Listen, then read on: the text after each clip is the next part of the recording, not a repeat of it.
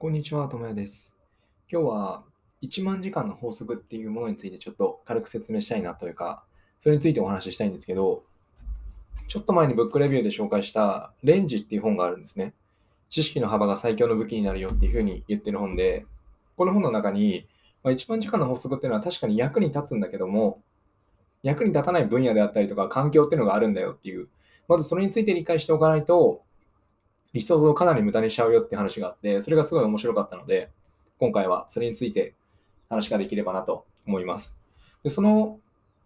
1万時間が通用しない方あの分野っていうのは何かっていうと、まあ、簡単に言うと、環境が不親切か、環境が親切かっていう話なんですよね。で、1万時間が通じないのは不親切な方なんですよ。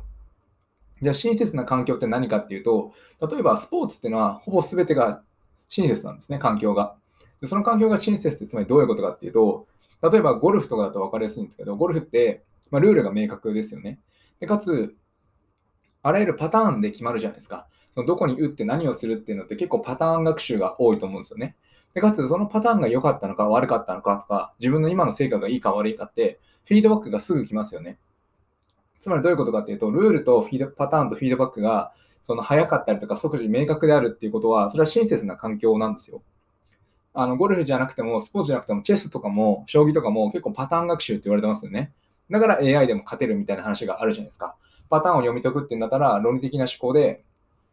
AI に勝てるわけではないですから、っていうのが親切な環境っていう。で、この親切な環境に関しては、1万時間の法則っていうのがものすごく強い。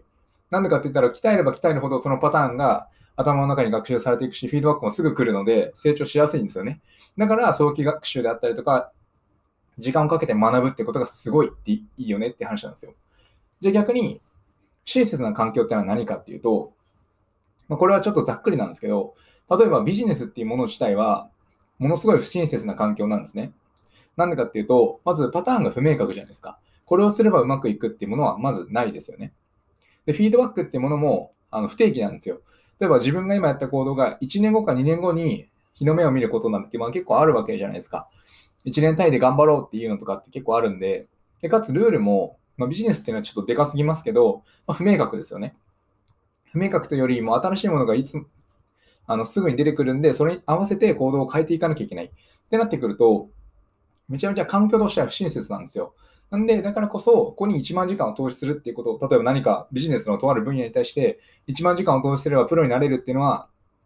まあ、もちろん、その、な、長い時間やることによって得られるスキルはあるんですけど、だとしてもプロになれるかっていうとそうではないんですよね。なんでかっていうと不親切な環境なので、それが本当にいいものなのか。例えばゴルフとかだと、その自分のやってる学習がフィードバックが即時なので、合ってるか合ってないかがすぐに分かるんです。なんですけど、ビジネスに関しては1年後まで分からないとか、なるとその1年間無駄なことをやってしまうっていう可能性もあるわけですよね。とかっていうように、親切か不親切かで、かなり1万時間の法則が使えるか使えないかって決まってくるんですよ。まこれはちょっと考えれば分かるなとは思うんですけど、例えば1万時間の法則が全ての分野に役立つのであれば、誰もが早期教育をしてるはずなんですよね。早く10歳からとか、もう5歳ぐらいからやってる人が、あの世界では有名になってなきゃおかしいんですよ。でもそんなことはなくて、40代からすごく成長してるというか、成果を出してる人だってたくさんいるわけで、まあ、その理屈は基本的に間違間違ってはいないですけど、合ってるとも言えないというか、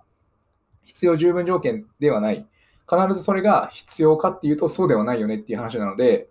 まあ、ここは考えた方がいいよねっていうお話です。なので僕もあんまり1万時間の法則というか、まあ、そんな1万時間もやりたくないなって思いがあるからこういうのも参考にしてるっていうのはあるんですけど、まあ、誰しも1万時間わざわざ使わなくていいんだったら使いたくないじゃないですか。使ったから成果が出るわけでもないと思うので、使わなくていいんだったら100時間でいいんだったら100時間で僕は嬉しいなと思うので、まあ、そういう意味で1万時間長くやらなきゃいけないんだっていう分野はどこなのかで、今自分、その分野っていうのはどっちの環境なのかっていうのを考えることで、その無駄なリソースを使わずに最短で成果が出せるんじゃないかなと思うので、ぜひ参考にしてみてもらえればなと思います。今僕が話をしたレンジっていう知識の幅が最強の武器になる本も面白いので、ぜひ読んでみてください。ビル・ゲイツもすごい絶賛してたんで、で、その分内容もすごい良かったので、おすすめです。では、お話は以上です。ありがとうございました。ではまた。